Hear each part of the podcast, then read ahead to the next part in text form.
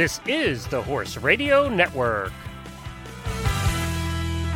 What a beautiful day for horses in the morning. You are listening to the number one horse podcast in the world. Here is your entertaining look at the horse world and the people in it.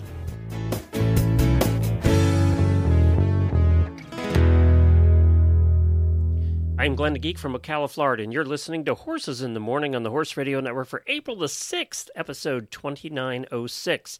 This episode is brought to you by State Line Tack. Good morning, Horse World. If you tuned in on Monday, Jamie is taking advantage of her son's spring break to take the week off and do some traveling. So I'm doing my best to put together some fun shows for you, and I think I have one today that most of you have not heard before you know, we've been doing this show for almost 3,000 episodes in 12 years. So I know a lot of the listeners are new in the last couple of years. I know a lot of you have listened uh, since the beginning and have long forgotten what we talked about years ago. So I've done my best to look through the old archives and find some really interesting nuggets for you. And I have uh, some for you today, and I have a really good one for you on Friday. Tomorrow, we will have the Sidelines magazine. Of course, that is the lifestyle magazine for the horse world, and uh, that's already been recorded and will be out tomorrow. And they have some really fun guests for you, so I hope you enjoy that. So today I have a three parts for you, and the first part we speak with a Disney animator. His name was Daniel, and he did the animation on Maximus in the movie Tangled and talked to us all about that. It was fascinating. We absolutely loved talking to him. Jennifer worked hard to get that one set up uh, years ago, and I guarantee most of you have not heard that interview, so we have that for you first. Uh, secondly, of course, we have our Daily Dose Equine Health segment, this time with Dr. B, Diane, uh, Dr. Bryan Waldridge. He shared some uh, stories, this is back in 2016, some side splitting vet calls that he did. So we're going to we're going to share those with you. And for our last segment today, we're going back to 2015. If you all remember the documentary Harry and Snowman, well, it had just came out in 2015, and we got to hear the story behind the story because uh, there there was a lot of interesting things that happened in the making of that documentary. And we talked to the producer Karin Offeld, and she kind of went over it all with us. It was amazing. If you have never seen it, go look up Harry and Snowman. I think it's on YouTube and watch the documentary. But this was our interview with the producer back in 2015. I think you'll enjoy. So let's get started right now. We're going to head back to about 2016 and talk to a Disney animator, and we hope that you enjoy this segment. Well, now we have, and I have to call him live here on Skype, so we'll add him into the conversation. We have Daniel coming on with us, who it works for Disney, Walt Disney Animation, and he is an animator for them and has done uh, a lot of cool stuff with Disney. We hope we can get him on here through Skype. Uh, we're glad to have you on. We're so excited to talk to you. We're all huge Disney fans, and we did our show from Disney World at Tri Circle D Ranch. By the way, we want to thank Robin Walker for help getting this set up. She's been terrific and a bunch of our listeners have been over there for trail rides since we were there. So thank you so much for joining us today. Thank you for having me. I'm excited to to to to talk to you guys. you're you're a little bit quiet. Can you come a little bit closer uh, to the to the uh, microphone? I think that oh, would really? help. Oh, Yeah. What about now? That's better. Yep, definitely. So we've had so many listeners asking questions this morning. You worked on so many cool movies: Tangled, Wreck It Ralph, which was one of our favorites, Frozen, Zootopia, uh, and worked with Maximus and Sven, which is uh, so cool. One of the one of my best favorite characters in Frozen. Uh, so, and we're because we're all animal lovers here, but you know we're getting so many questions in from the listeners, and one of them is I've always wanted to be an animator, and I think every little kid growing up wants to be a policeman or an animator. So, how did you do it? How did you become an animator and end up at the, one of the coolest places to work?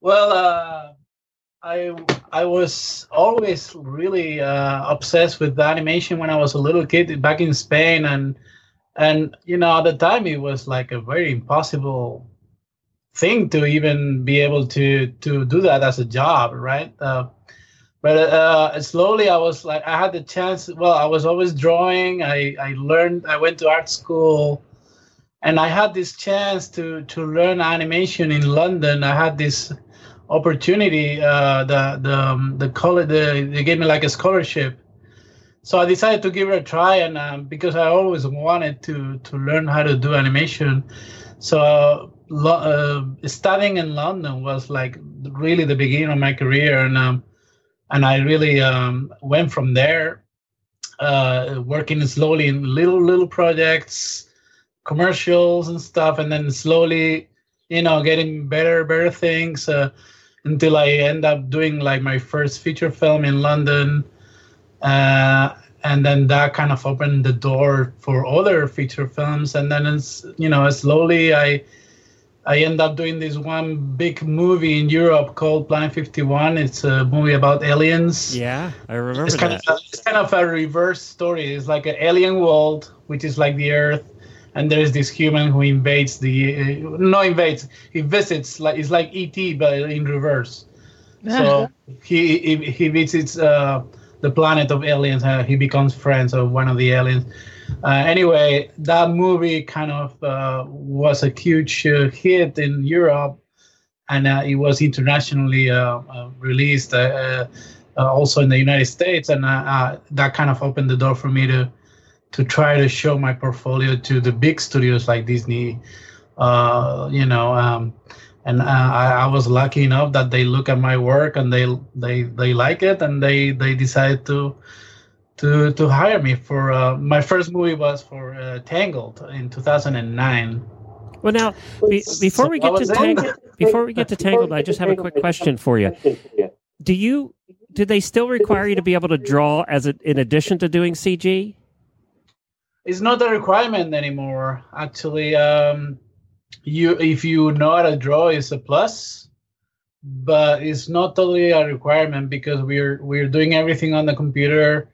Um, we we it's more similar to puppetry what we do. Like we actually manipulate these puppets on the computer and it's you know you have to have a sense of acting you have to have a sense of animation but there's no really a requirement of knowing how to draw so but it, it's definitely a plus and if you have a background in drawing or traditional animation it's totally a plus you know Well, then you started out with Tangled, and of course, one of our favorite horses in all the Disney movies is Maximus. Would did Uh-huh. was there a re, was there a horse that you used in studio? Did you bring a studio a horse into the studio to study it? How did that all happen? well we didn't um, bring a horse at the studio but we're i don't know if you know but the the the disney animation building is right on the equestrian neighborhood in burbank. Oh, okay. so we had plenty of reference like like uh, like live act live horses right next to us uh, in, in in the building. So i would normally uh, you know see them live uh, very very often close to the to the building. So it was a good reference for us uh, it was it was not weird to see people uh, riding uh, horses to in the in the middle of the street like along with cars and, and stuff so um, it, that that was good and then uh, i used a lot of videos from you know in the internet just uh, well, if if there's a horse like Maximus, I want it. Yeah. I want that one. i think it was inspired on an andalusian um, horse Well, and I can Of tell you this, Jamie. If you head out to Disney World, you can see Maximus because Maximus is at the Tri Circle D Ranch at Disney World right now. Well, cool. Yeah, that's right. I'll It- I'll just- into disney world um so how does how does it work? C- can you explain how how the process of animating say Maximus happens if you're Well, not drawing it? Yeah, um, I, I I come from a 2D animation background, so I do a lot of drawings in preparation for my CG stuff. So I normally would do like a like a you know very rough 2D animation uh, just to plan my my work to see what what the CG is gonna look like more or less. And and like I said, we look at videos to to reference for for this shot that I was doing.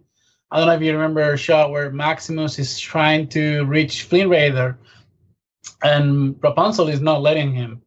Rapunzel is kind of putting herself in the middle. Yes, I Mhm. remember that. Yep. She she stops Maximus, and of course he he, he doesn't want to hurt her, so he Maximus he has to kind of break, pull the brakes, and he does this cartoony kind of kind of thing, um, and he tries to kind of uh, move past uh, Rapunzel, but she doesn't let him.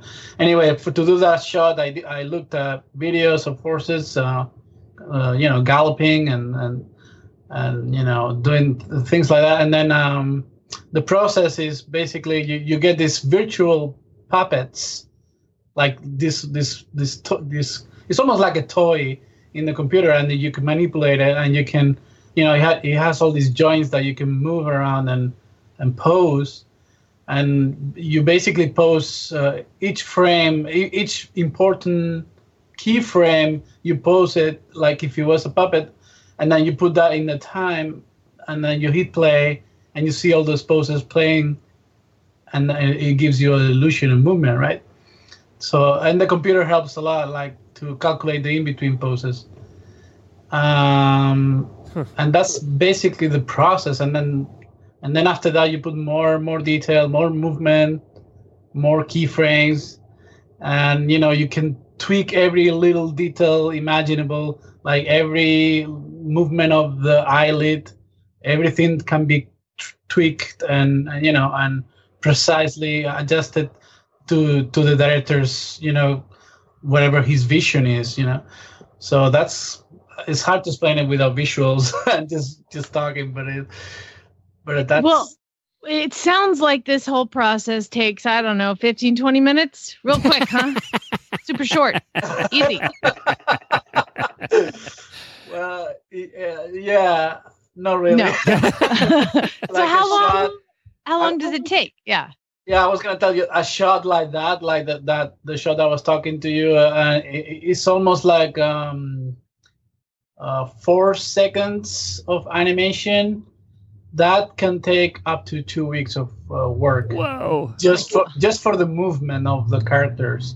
And then after the movement, you need to put the lights and you need to put the colors and the texture Well, and uh, you know all the departments are working together to get the final picture but my job is is only the movement and the performance but are you So- doing the? This is what I'm confused about because at the end of the movies, you see all the credits and there's five thousand animators, right?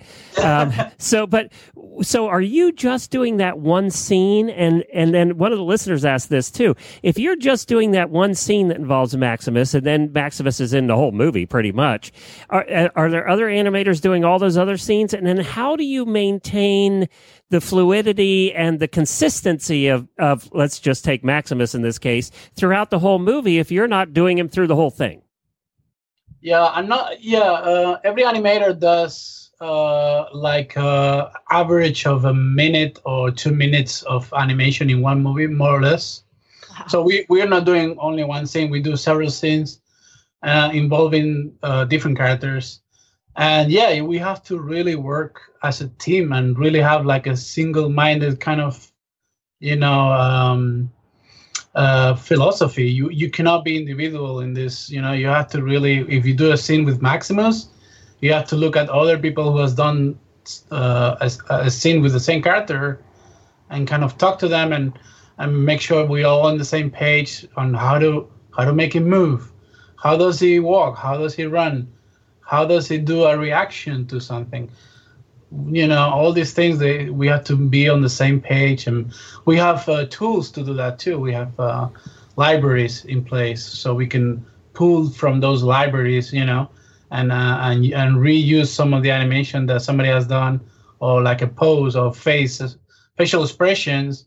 We can uh, uh, reuse from somebody else's shot and put it into our shot and, and work from there and also the directors are, and the supervisors are, are in charge of making sure that we are doing the same character that we are not doing different versions of one character so so yeah it's all about teamwork and you know That's amazing. Is yeah, it it uh, everything is very planned. You know, before we start doing our work of animation, they have worked very hard in the storyboards and in the script to make sure that the character is consistent and everything. So everything has already been planned for us. So when we come in, the character is already more or less defined. but we we give it an extra personality when we do the animation. We we we made him perform in front of the camera, and we we actually give the final result of the movement of a character. So so we are we are responsible that it's always consistent. You know. Now with Sven, I heard that did they actually bring a reindeer in to the studio and do the whole? uh, we kind of heard that. I don't know if that was a rumor or not. It's true. It's true. They did bring a reindeer. Um, he, I think it was a very old uh, reindeer because he he, uh, he didn't have one of his antlers, so it was only one antler. Uh, he looked very sad without, you know, look broken. yeah, it was kind of broken, and he didn't move much. He was just sitting there. He seemed kind of tired, and it was. That's not, not at all. Yeah, that Sven didn't look like that no, at all. No, it was. It wasn't very. It wasn't like Sven at all. But anyway, it was. It's, it's cool to have like a real animal in there to to get inspired and you know to get some reference. But now, yeah, Sven is pretty is pretty active. And do you guys well, do the? Uh, you know, the thing where you hook all the uh, the uh, monitors up to people to get the movements and the stuff. Are you guys doing that too for your movies? No, uh, you you're talking about motion capture. Yes. No, we we don't do that. We we try to keep our movies very stylized, and we don't want to make uh, realistic movements. We want to make make sure that the characters are believable first of all, and uh, are as entertaining as possible. You know, um, uh, we want to differentiate ourselves from other uh, movies like the visual effects movies, the live action, and all that stuff that they're using all these uh, very realistic uh, movements. You know, uh, especially for human beings, we we try to keep keep the the human characters very stylized and not ultra realistic. You know, there's always a even when you look at you know some character like I don't know like Rapunzel, like she's very human, but at the same time she has a uh, cartoony proportions, you know, and she has these big eyes, and you know she's like your typical Disney characters. So you don't want to make her completely realistic in her movements. You want to have a little bit more stylized, you know. Um, yeah, yeah, yeah, yeah. It's probably is is is the kind of the house style that we have. Mm. Yeah, I mean, it, it's such a it's you see a, a, drawing and you know it's a Disney character because I wish my eyes were that big and my waist was that small, but it just doesn't happen in it's the real world. Yeah. yeah, it's a cartoon. now, I wanted to ask you when you were working on Frozen, did uh-huh. you think to yourself or know to yourself that this was like the movie that was going to change the world. I went trick or treating with my son last year, years after Frozen came out, and every freaking little girl is Elsa. Like, did you did you know that that was going to happen? We didn't. We did. We did. Ha- we didn't have uh, any idea this would be that big. I mean, we thought we were thinking, oh, this is going to be another Tangled you know oh this is tangled on ice.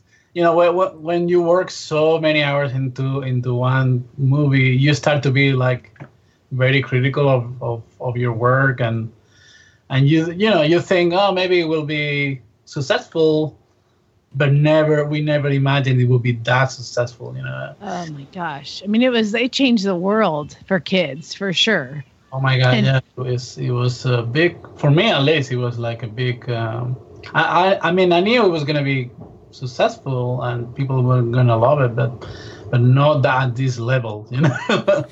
right, absolutely. So when the so you're doing, say, you're uh, involved with Sven, and at that time the you know hans is saying something uh, i've seen these movies way too many times and so he's saying something do, is the voice in before the animation or does the voice come after all the voice actors are doing their work before we do the animation. Okay. Normally, these movies are edited right uh, way before uh, anything else is produced. You know, they, they the editing comes first. It's completely the opposite of live action movies where you film a bunch of stuff, You know, you go into the location, you you get as much footage as possible, uh, like different angles, you know, different coverage, and then in the editing room, the movie gets made. Right? That's the Right. live, that's the live action system. In animation, because it's so expensive to produce each second of animation, it's very expensive. So they they try to minimize the amount of animation you produce, and and and nothing has to go to waste. You know, so the system has always been like since the very beginning, like uh, editing comes first. Like you do you do storyboards, you do like simple, you know, animatics, uh, uh, temporary sound effects, temporary music, temporary voice uh, uh, recordings, and all that gets together into like a blueprint of a movie. Like very much so that you can see the, the the the blueprint and you can tell if the movie works or not you know if the story works or not you know. Even if the drawings are very like rough and and everything is rough uh, around the edges but you can still see the whole movie edited you know so once that is approved and that that looks like a good movie and uh, the editing works and the timing works everything then it goes into production and then then then we start to animate And so you're animating. seriously- You're animating to the voices that are already recorded. The actors have already done it. You, so you're making. yeah. yeah. Okay. yeah we we our part of our work is make sure that the characters are moving the lips uh exactly like the the voice so it, it feels like it's the character talking and not the voice uh, recorded separately it, it doesn't have to look separate it has to look uh, seamless you know Wow. So you had you had to listen to Mandy Moore say lines a billion times. Do you hear her voice and just get chills? I mean, ugh, Mandy, shut up. yes yes we get the same audio clip for forever for weeks you know Oh. two or three weeks listening to the same three seconds of audio Oh. Okay, I Oh. gotta know though. When you go to the So, movies then and finally see the movie and you're with your wife, I don't know if you have kids or not, but you're with your friends or your wife or whatever. Are you sitting there going, "That's my scene. That's my scene"? Yes. I normally squeeze uh, my my wife's hand. I, I grab her, you know, I grab her hand and I squeeze a little bit, and that's the indication that that's my shot. I did that. And at That's the end so of the movie, cool. do you watch for your name to go by and take a picture? yeah. Well, I don't do that anymore, but my, everybody, my family, everybody does it, and they show it to me on Facebook. Look, I saw your name. So your mama probably was like, my crazy ass son just drawing all the time. Like, never thought it would amount to anything. Here you are working at freaking Disney with your name in the credits. That's amazing.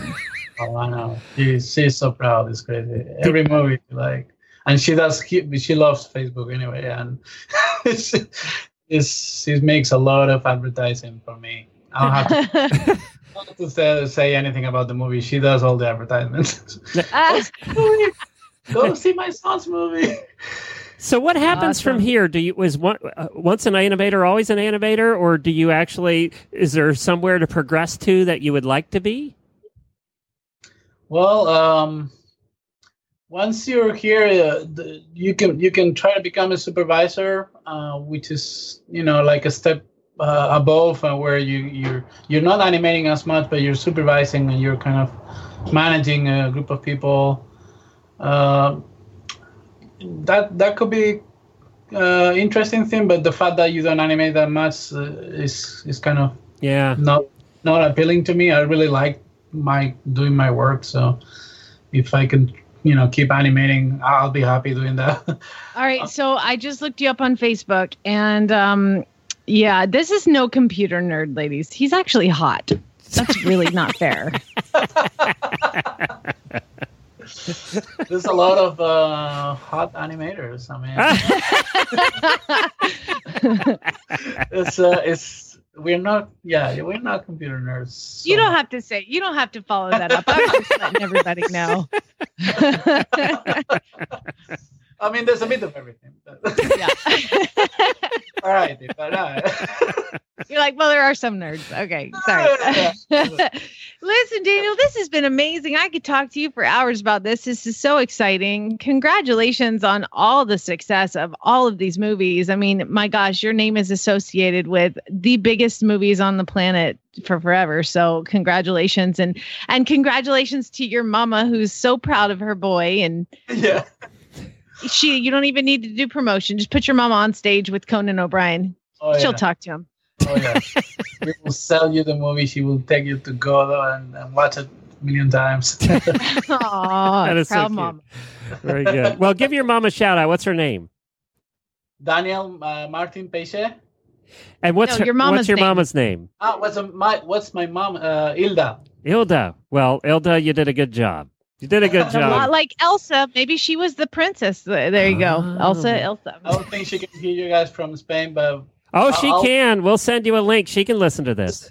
oh yes, uh, you guys, Yeah, we're all Before this- internet, so we have a Oh, lot of listeners in Spain and Europe, actually. awesome, awesome. Yeah, I'll- so I'll send the link. so we'll say hello to her, and uh, thank you so much for joining us. We really appreciate it.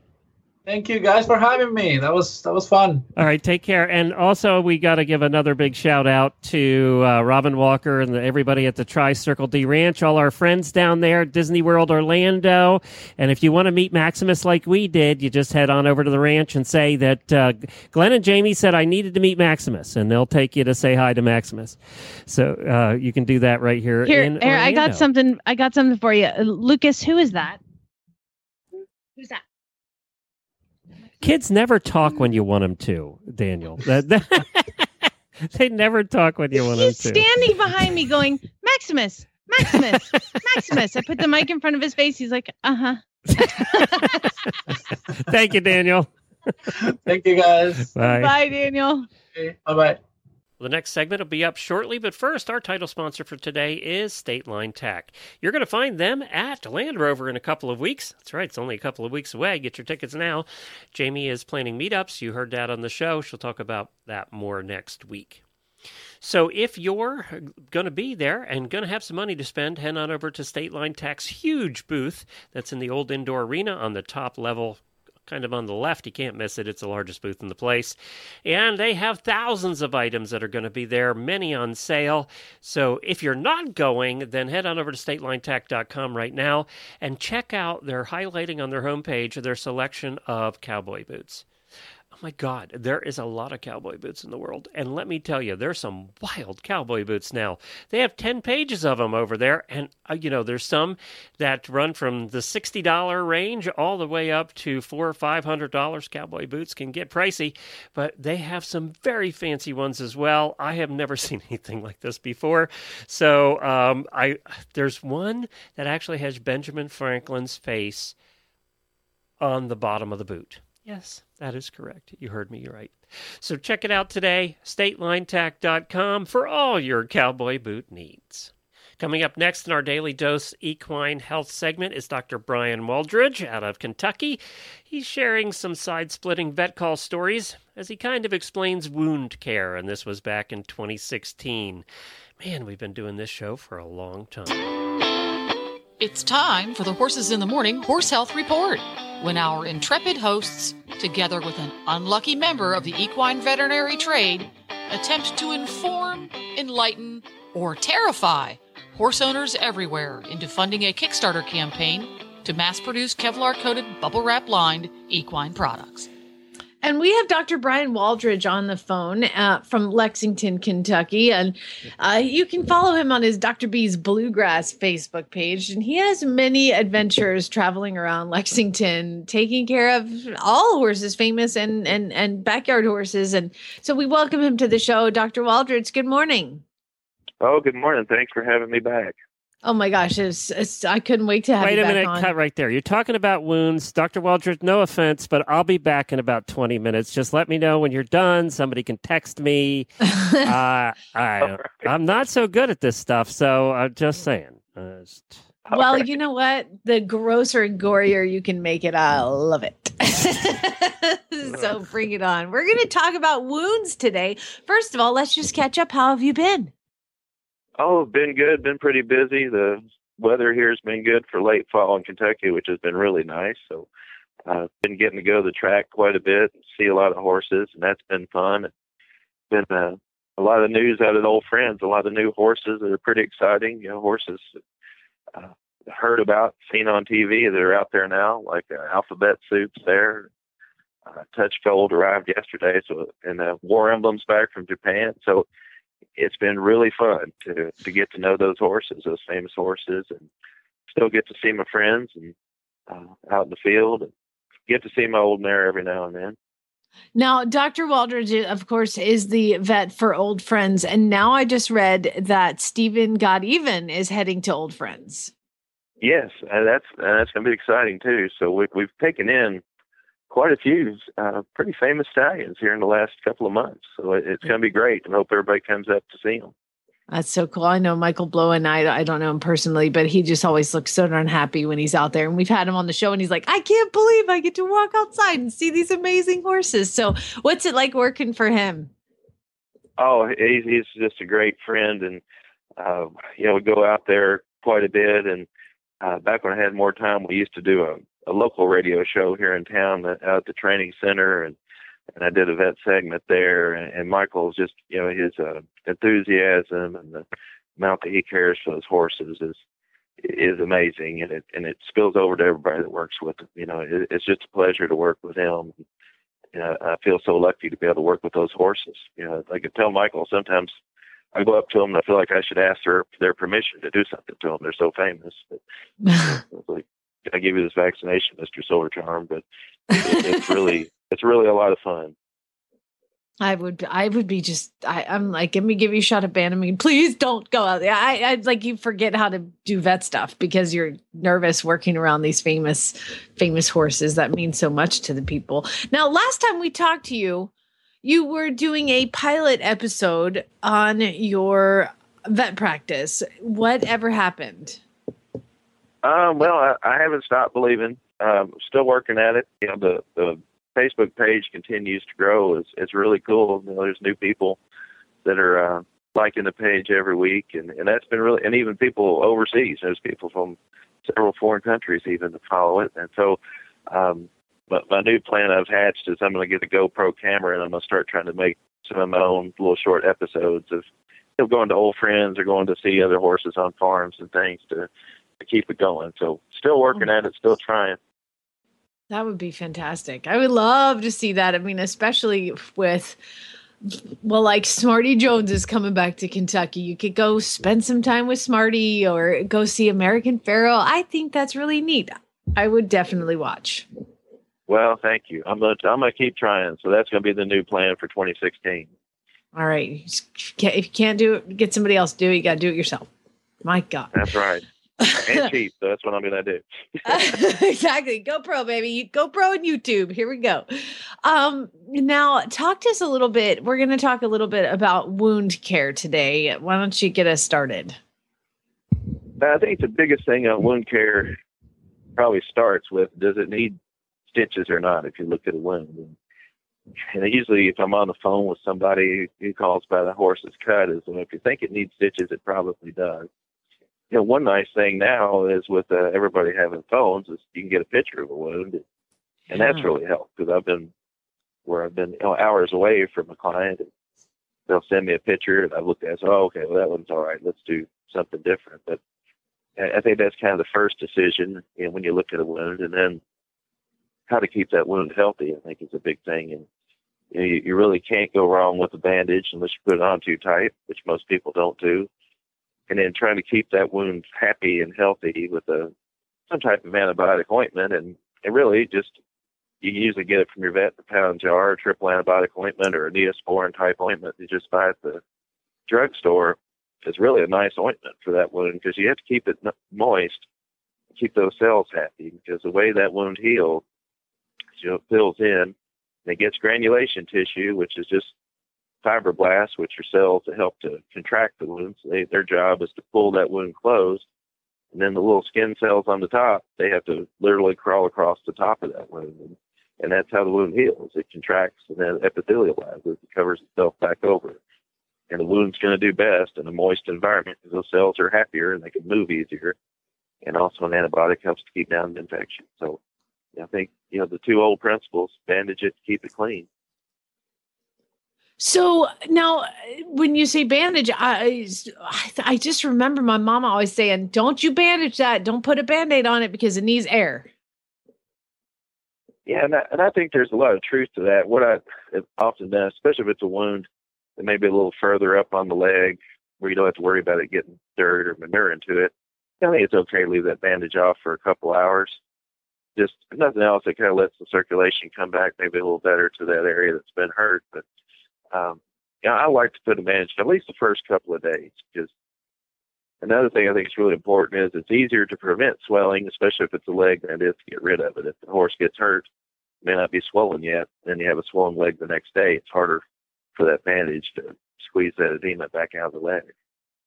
Okay, that was um somebody write that down. It's easier to prevent swelling than to get rid of it. Okay, see that's very important what you just said. So that needs to be on a I don't know, a t-shirt. Okay. So when you see that's the kind of stuff you need to put on your show. That was genius. I've never heard that before. Uh, so when we are looking at our horse, it comes in from the pasture and it has a it has a wound what are some of the first things that we need to look at to assess it to know whether we need to call the vet? Yeah, I think making sure it's clean, you know, because oftentimes it's on a leg, it may have dirt, and it's really hard to cause any problems to just take a, a hose or some water. Another thing you can do is just keep on hand uh, or ask your vet for a bigger syringe, like a 30 cc or a 60 cc syringe, and if you put a uh, a 20 gauge needle on there, which they'll have and they give you two, and and just squeeze water through that syringe. You, that'll have pretty good pressure, and that'll help to even wash off bacteria with it has enough pressure to clean up that wound. So you want to clean it up first, because sometimes they look really bad, and then you clean them up to see well get the blood and the, and the dirt off, and see the wound isn't that that terrible. So getting them clean, I think, is the first step. Then trying With to water. decide what structures are are affected. You know, are there is it just literally just a skin wound, uh, but not like a Monty Python skin wound, you know, when, when their their legs cut off. Lost. Yeah. So you want to make sure that um, One of the best That- movies ever made. I'm just going to throw that in there. it's only a flesh wound. like no arms. Sorry. yeah, that Carry was on. some vet humor. We've used that one before. I bet. Is that So, um, required watching at vet school, that movie? Because uh, it should be. Well, you know, one I used to teach. You know, I taught at Auburn, and, and I decided once you had gotten a generation past the students, which is where I was when I left, they didn't understand any references to movies or, or to music or anything. So Ah, you had to use it in your own. It's this generational joke, which I still think's funny, but you'd say it to the students and you'd say, it's only a flash wound. And they would just look at you funny. and you just had to walk away. Well, we get it. We understand exactly what you're talking about. you know, I'm dealing with the same thing. I have a bunch of 13 year old girls that I teach riding lessons to, and they all board their horse here. And I'll say things, and they're like, they look at me sideways. I'm like, oh my God, are you serious? Like, that movie's like a couple years old. That's it. Oh, I know the feeling. Okay, so back to the wound. We are cleaning it out to see if it's a flesh Yeah. wound. Yes. So I think we that's a big thing. So garden hose is fine, or know, keep those syringes on hand, and that that really helps quite a bit to clean those wounds up. So then we've got this wound. It's clean. Well, How do we assess whether we are going to need just to bandage it ourselves or leave it open or is there some like thing that you do to kind of okay is it this deep is it involve this um what do you what do you do next Yeah, I think then you got to see where it is on the animal's body. If it's below the knee and below the hock, then it's hopefully just going to be skin. But back there, we have to worry about tendons and joints being open. So if it's in a close proximity to the tendons in the back of the leg or if it's over joint, then that's more worrisome. So it's probably, if they're there, more in your best interest to call the vet out to take a look because you know, if you get a joint infection, those can be catastrophic, and they won't show up until a few days later. The horse won't become lame usually until that joint sealed itself back up, and then increased pressure. Does that sound familiar. Jamie? i don't know what you're talking about glenn never had anything. She just like that had happen. one that had a puncture wound that wasn't that big and then turned into a bone infection. So she knows exactly what you're talking about there. But see, the pro the thing there is, Glenn, is I called the freaking vet, and it just was this very special, wonderful thoroughbred who had this like thing. It was a tiny, d- seriously, Doctor B. It was like a quarter of an inch across the under the knee on the front of the cannon bone, and it just went up and up and up and up. I mean, we took X-rays of a probe in there, and I'm like, oh my god, so gross. Uh, it went all the way up and ended up being this bone infection, even though he was on two antibiotics even before it got to that phase. So it, it sometimes it doesn't even matter if you get the vet out there; they're going to do what they're going to do.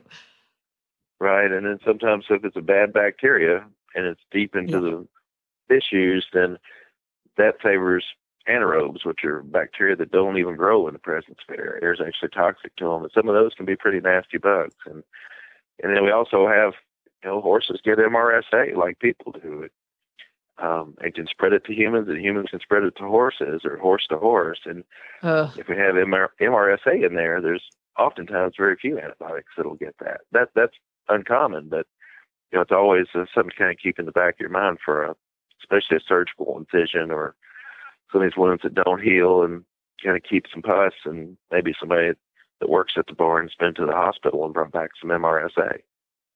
Oh my gosh, just thinks I'm never going to sleep again. Okay, so do you have any good, juicy, big wound stories you want to share? How did I know this was Yeah, but- coming? I just knew this was coming. Yeah, I, I was hoping actually. Uh, two, come two come to mind. Uh, the the first one was really the the first emergency I ever went on by myself. Uh, I worked in rural Georgia at the time, and it was Saturday night, which makes it even better. And um, I had to meet the the folks at a feed store and follow them back through. In that area, there are a lot of logging roads, just sand roads that went back in the pine forest, and followed them back to the where they lived. And, and I'll never forget because all of them they park, and I park, and I get out and this cute little girl gets out of the truck right as I'm getting out of my truck and she looks up at, up at me and she says, "Daddy's been drinking again." And I thought, what? and I thought, you know, that would make a really good George Jones song, but it's not what you want to hear when you get out of your truck. And Sorry. I said, oh, okay. and so, so then I get my stuff and we go to try and find the foal we gotten in some barbed wire. So we go looking for them and and and Daddy is back in the woods chasing the mare and the foal. Um, and so you can see his pine forest. And, and finally, Daddy emerges from the pine forest, and in in one hand he has his belt. 'cause He's been trying to loop that around the foal to, to bring it back. In his other hand, there's a pistol Oh. and you know, so his pants are falling off, and that was back, you know, early '90s. Hip hop was in its infancy, so nobody was really wearing their drawers above their pants yet. And, and you know, and, and I thought, you know, what's going on? And, and so I started talking to him. And I said, well, what, what's going on? He said, well, I, you know, I think the foal's bleeding to death, and I'm trying to shoot it. And, but I can't get a clear shot. I said, well, if he can run away, he's probably pretty healthy. I said, let's tell you what, let's put down the gun, go get a feed bucket and, and catch the mare, and then we'll we'll sew up the foal. So that's what he does. And we bring the foal in the barn, and and everything's going really good. And knock the foal down, start closing it up, and then you know it's Saturday night, so the the neighbors from all around started showing up in lawn chairs, and they brought beer and coolers and sat around in circles. And, which was really good because you know there was like a sober 13 year old who helped hold down the foal uh, while I sutured, and we got the foal done. Everything went fine, and and it ended up being a really cool night. Just sat you know sat around another half hour and talked to them, and you know just visited with it. Like the whole neighborhood came over. This is your up being a great kinfolk. Jamie. This is your kinfolk. Yeah, oh Lord have uh, mercy! You said rural Georgia. I'm like, oh God, I've been there. You Yeah, grew up near uh, there. so it's like- I won't name the town, but it's just outside of Columbus, Georgia. my dad's been Uh, it was- drinking again. Um, you Yeah. said it wrong though, because it's Diddy. Diddy's been drinking again. Diddy's been drinking Yeah, it again. was. Um, Did did did did the little polite, nice, sweet girl who has to grow up with that? Did he? Did uh, she happen to mention that he had a gun before you went out there? no, that was a surprise. I, I Oh. learned that as he emerged from the forest. Uh, so, uh, oh my you know, you, God. so that's the very first emergency call I went on, and I was gonna shoot it, but I couldn't get a clear shot because it's just running too yeah, that damn was fast. it. The- it was just total pine forest. So I, it would have been tough, and um, I'm not sure his aim would have been all that good anyway. But Oh uh, at that time, Yeah, I think the fall had a running chance there. yeah, the Oh, vet didn't have much chance. I know that, so that's why I had to calm him down. God. Well, oh, I want to hear another wasn't my- story. We're gonna. and- if you have time, I you, I got to hear another one of your stories. Oh yeah. Oh, the, the second one's not as good, but it's it's unusual. This this is rural Alabama when I was back at Auburn. That uh, we had to suture up a horse that fell through an ice cream truck. What? Uh, the- What? they had, I guess the folks had a an old like junkyard in their pasture, and um, there, there was an old ice cream truck in there, and this horse had walked into the ice cream truck and fell through the bottom of the ice cream truck and cut up its leg. So we sewed that one up. And, These things only happen in Yeah. the South. And by the Yeah, way, so, do they not let you into any place that's even close to like city or urban? You, you apparently have to. You apparently get to go out to the middle of nowhere. back then we did because it was pretty rural, you know, and you, you don't drive too far from Lexington, you get to pretty rural area. That's So- true. That is true. and I enjoy it. You know, those those are my people, and I and I I really, you know, I, I just love talking to people, and and you know, I, I can. It's easy for me to explain things to them and and talk to them and help them with problems they may have. So I really enjoy it. I, I think it's a lot of fun. Where are you from? I'm from Bardstown, Kentucky, which is um, Oh yeah. about 60 miles west of of Lexington, and it's also where my old Kentucky home is. So when you hear my old Kentucky home, that's an actual old plantation house that's uh, only about two miles from where I grew up. That is um that's rural, my friend. That is, it's a little place. Well, it used to be a little place. It's still pretty little in uh, good old Nelson County, Kentucky, where we make more bourbon than anywhere else in the world. So that's another You know where I, when I lived in Lexington, uh, we used to go out to Washington County and go on trail rides, and man, that's some rural. Well, my dad, my uh, mother's family is from Washington County, actually. So that that's right. That's good. That's right next door.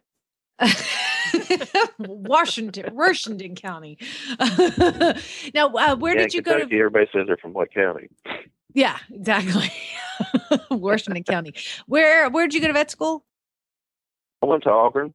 Auburn. Okay, so I, I didn't know if you were from you went to University of Georgia too, because I mean that where that is, it's very rural, and you've got a lot of rural Georgia places to go. Oh my gosh, I know. Well, let's see.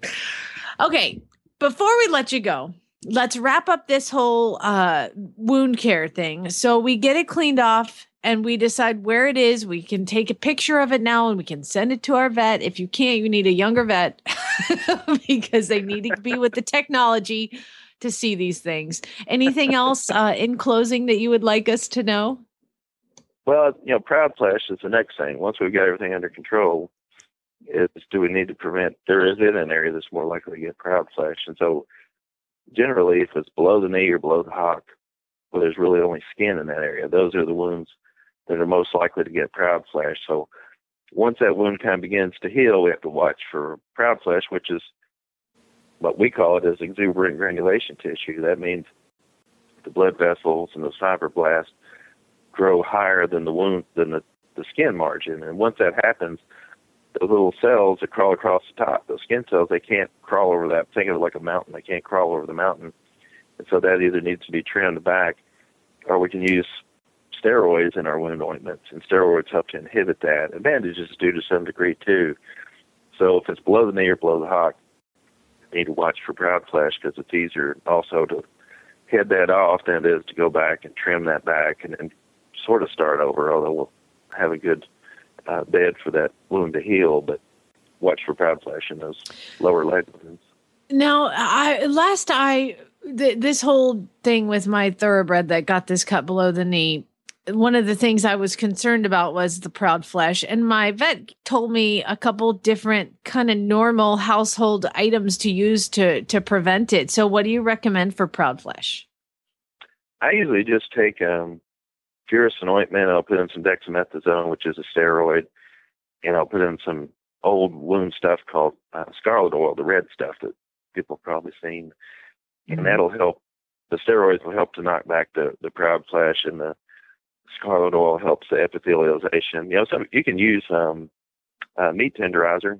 Uh, you know, I think that works better when it's pretty small uh, amounts of proud flesh because it has trypsin and things like that that actually our bodies produce to help digest protein. So that's how that works. Um, that's probably the only other one I've ever used household remedy wise, or you can just trim it off the scalpel blade and then start over with uh with the wound ointment. Oh, the fact that just throwing meat tenderizer on your horse just seems wrong. that sounds like kind of rural Kentucky to me. I actually have heard that one for years in rural Pennsylvania too. I'm Yeah. sure. I'm sure. Well, Dr. B, as always, we've decided now that we think that you should have your own podcast. You know, come on here once every, you know, once a week and do a little 20 minute podcast talking to people. I think that Glenn needs to hire you and make you a part of the Horse Radio Network. Oh, I'm happy to do anything, and um, and uh, we're gonna. I'm gonna start with some videos. I've got to get a new computer too. My computer's so old it does, it's not even supported by Microsoft anymore. So um, I'm gonna get. I'm gonna get started up uh, first of the year, and uh, When you start trying start do doing those fun things. videos, you let us know and we'll post them. Okay. Uh, Oh, that'll be awesome. I, I sure appreciate you guys interviewing me and uh, helping me get the get the word out because uh, I sure have a lot of fun doing what I do. Hanging out here with the mad scientist who developed daily dose equine horse feed formulas, Janet Geyer. And you might wonder whenever I get my horse feed delivered to my door in Maryland or Texas or California or Missouri, am I getting the same horse feed? And the answer is The answer is that it is always the same formula, always the same horse feed. We don't change ingredients. Uh, we are a fixed formula feed mill.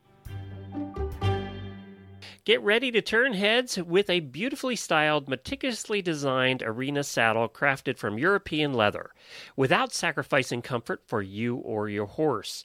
The classic elegance and unbeatable quality of arena saddles will take your seat to the next level in the ring. Arena saddles are known for their beauty, comfort, and practicality. You can't deny these stylish saddles have eye appeal, but you might be wondering what makes an arena saddle so comfortable. Well, its features like ultra soft seats and knee inserts, a perfectly balanced seat, customizable rider support, and extra protective cushioning to give your horse softness and freedom. That's what makes Arena saddles the premier choice for the discerning rider. With saddles from every discipline and conformation priced at $1599, $1,599, there's an Arena saddle that fits you perfectly. Visit arenasaddles.com to view the full range of saddles available and to find a retailer near you. And now it's time for Karin Offeld, the producer of Harry and Snowman, the documentary, the story behind the story. In 1956, my dad went to New Holland, Pennsylvania to an auction to look for cheap horses.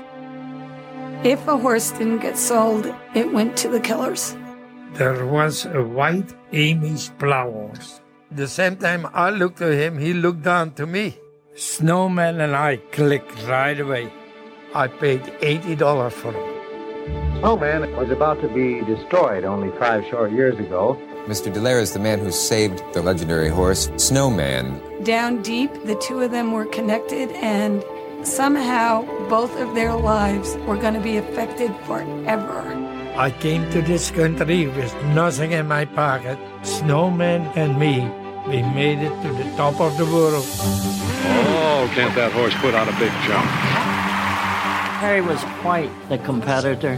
He really thought no matter what he was riding, that he could beat the big guy. All eyes this week have been on underdogs Harry de Leyer and Snowman. They've been on an unprecedented East Coast winning streak. Harry de Leyer and Snowman have done it. They have won the 1958 Triple Crown. His driving force was never quit. The man never give up. He got so close to me, and he got so close to my kids that he was part of the family. Snowman would do anything my dad asked of him, and I believe that is because Snowman understood that my dad saved him. Snowman was more than just a horse to me. He was my best friend.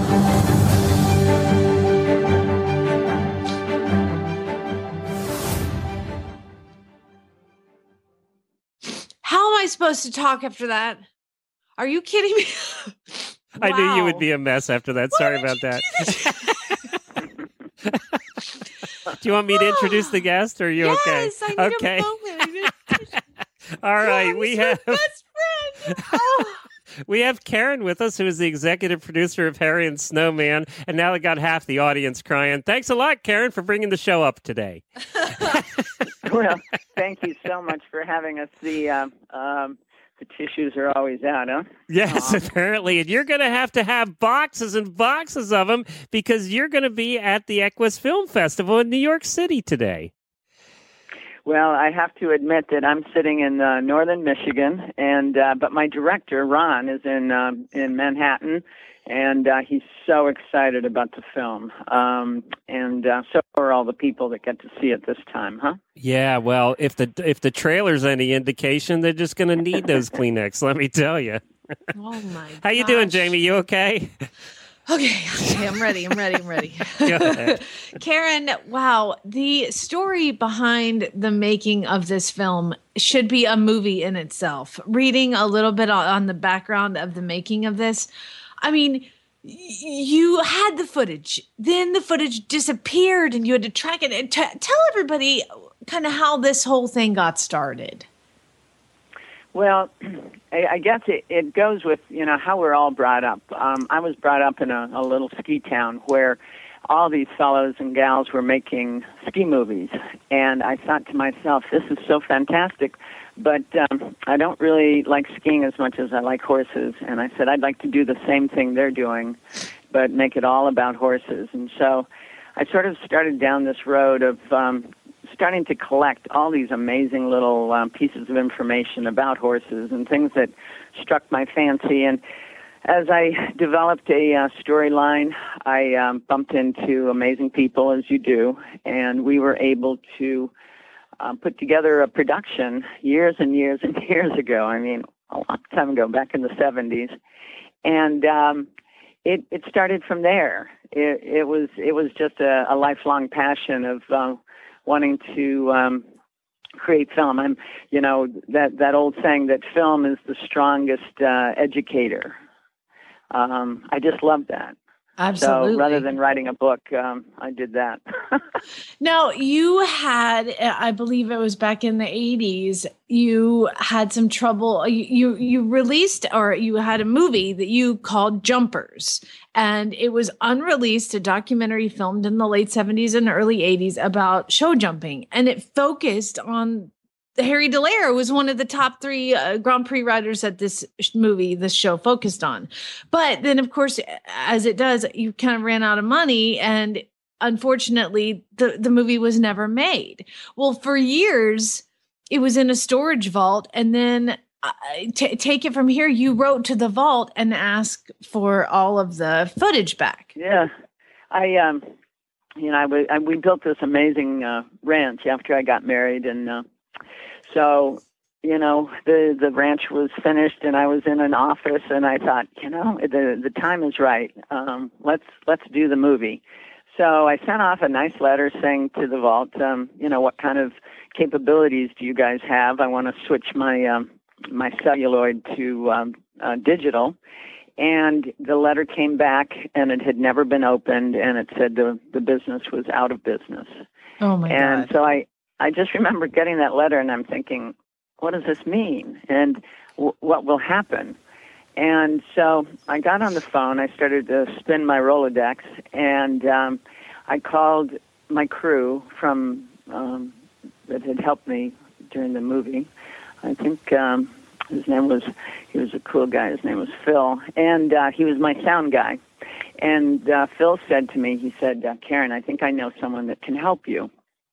So I gave her a call, and what uh, happened from there was this just amazing uh, journey of going to all these different states, all around Manhattan, and finding these boxes that had once been, you know, lined up on a shelf, and finding them in different places. Um, I believe I don't. Um, I don't have any proof of it. That people probably drove um, up to the the business that was going out of business, and um, they filled as many boxes as they could into their vehicles and drove away. Yeah. And uh, so there went my film in all these different directions.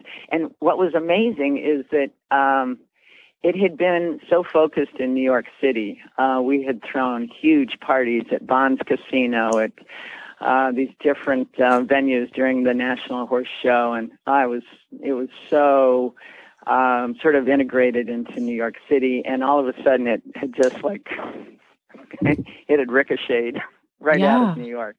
So Yeah. that was quite a story, huh?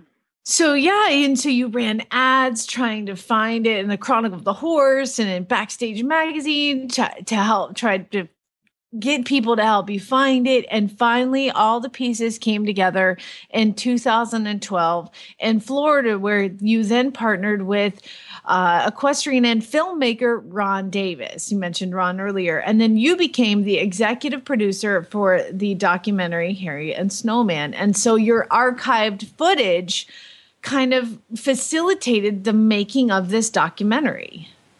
Yes, it, it sure did. And um, I have to say also that um, when Ron and I uh, met up here in uh, Michigan, uh, in my offices and archives and crafts rooms and things like that, um, all those little pieces of um, things that I had collected over the years about um, the subjects, um, they were all used to um, help sort of build that story. Um, the catalogs, the the photographs, the those amazing family scenes.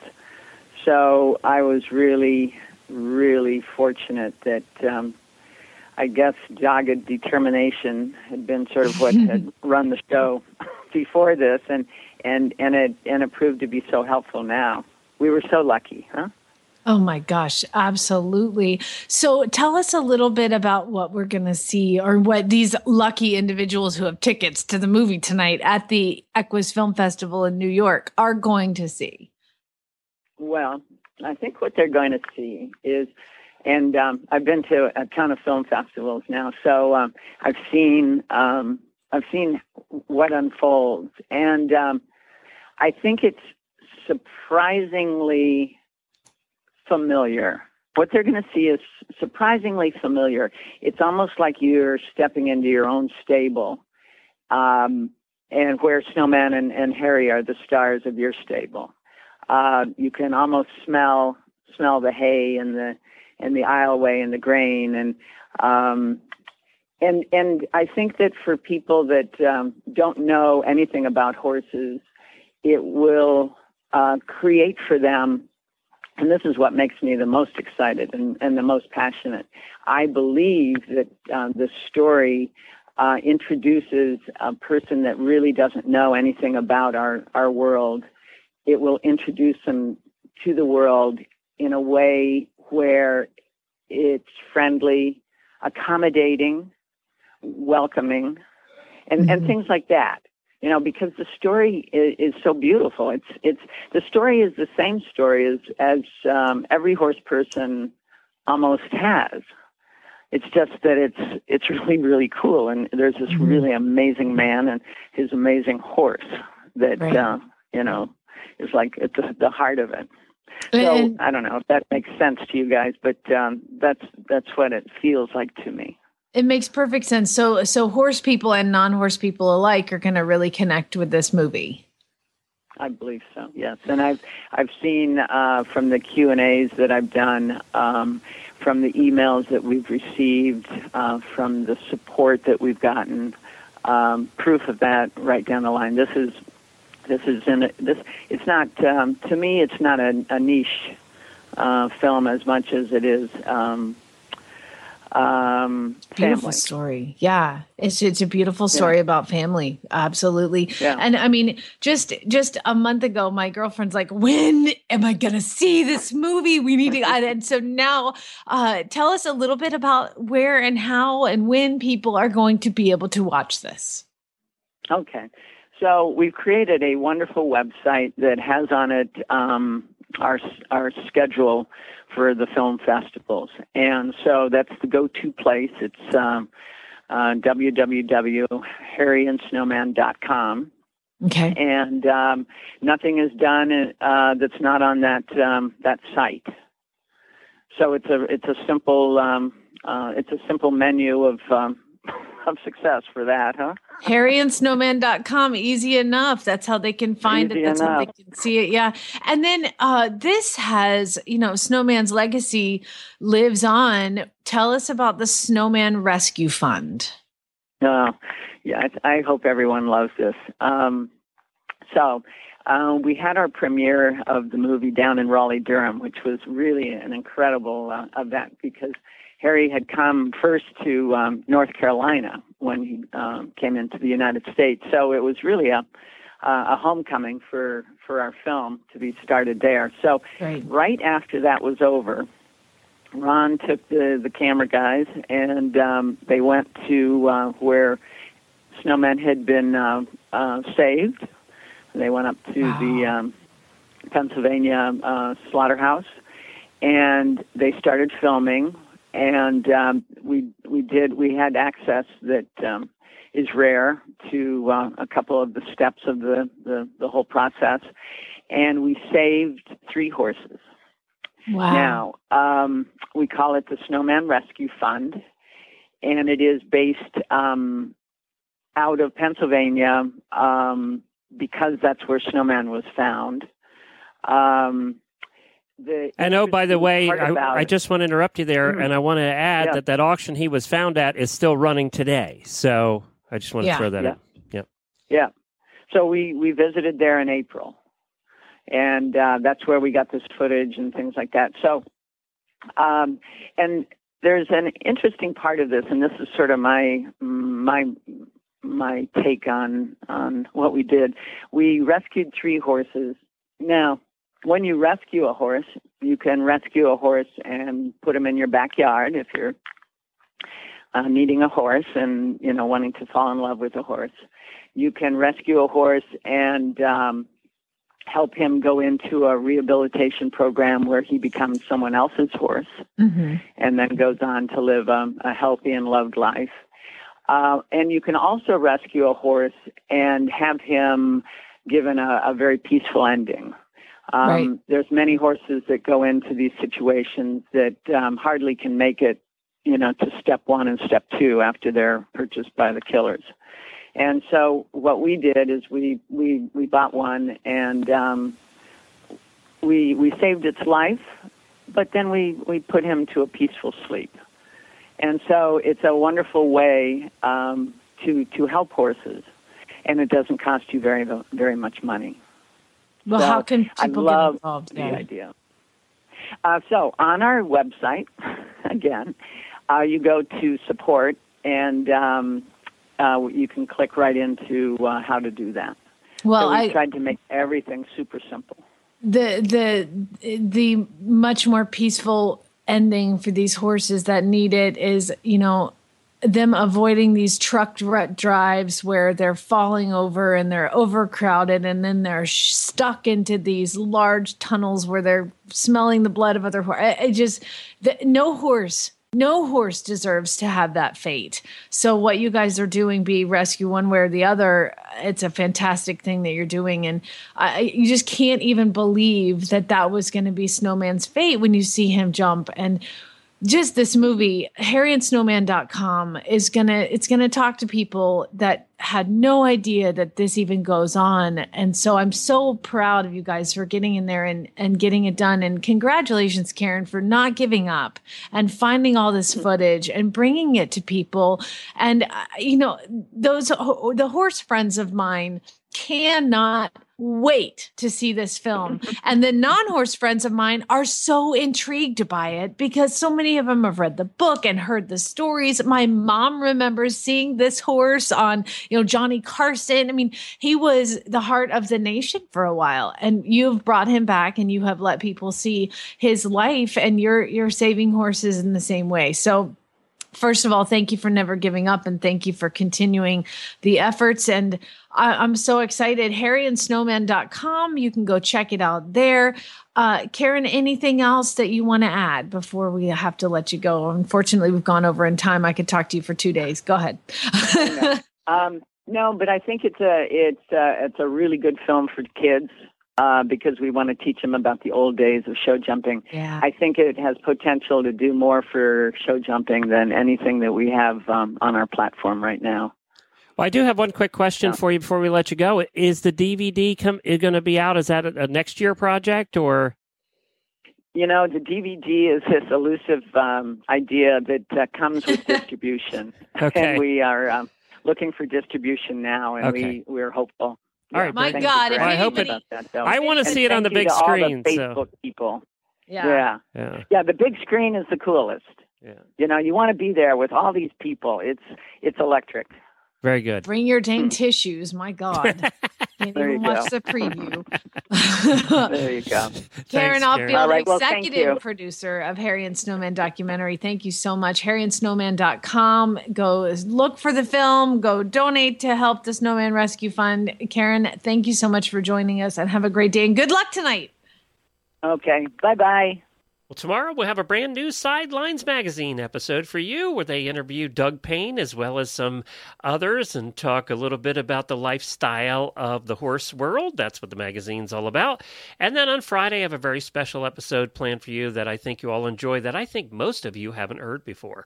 Uh, yet it ranks up there as one of my top three most favorite episodes of all 3,000 that we've done. So you look forward to that on Friday. Thank you for joining us today. You can find all the past episodes at Horse Radio. Uh, at horseradionetwork.com. You can also become an auditor there. Head on over to the auditor page there. And if you're listening to this on Wednesday, Stable Scoop Roundtable is back. We'll be live tonight in the auditor room as well as on the Stable Scoop Facebook page and on the Horse Radio Network Facebook page. It's a roundtable of guests that discuss uh, hot topics in the horse world. So you can look forward to catching that live tonight or catch it on the Stable Scoop podcast feed tomorrow.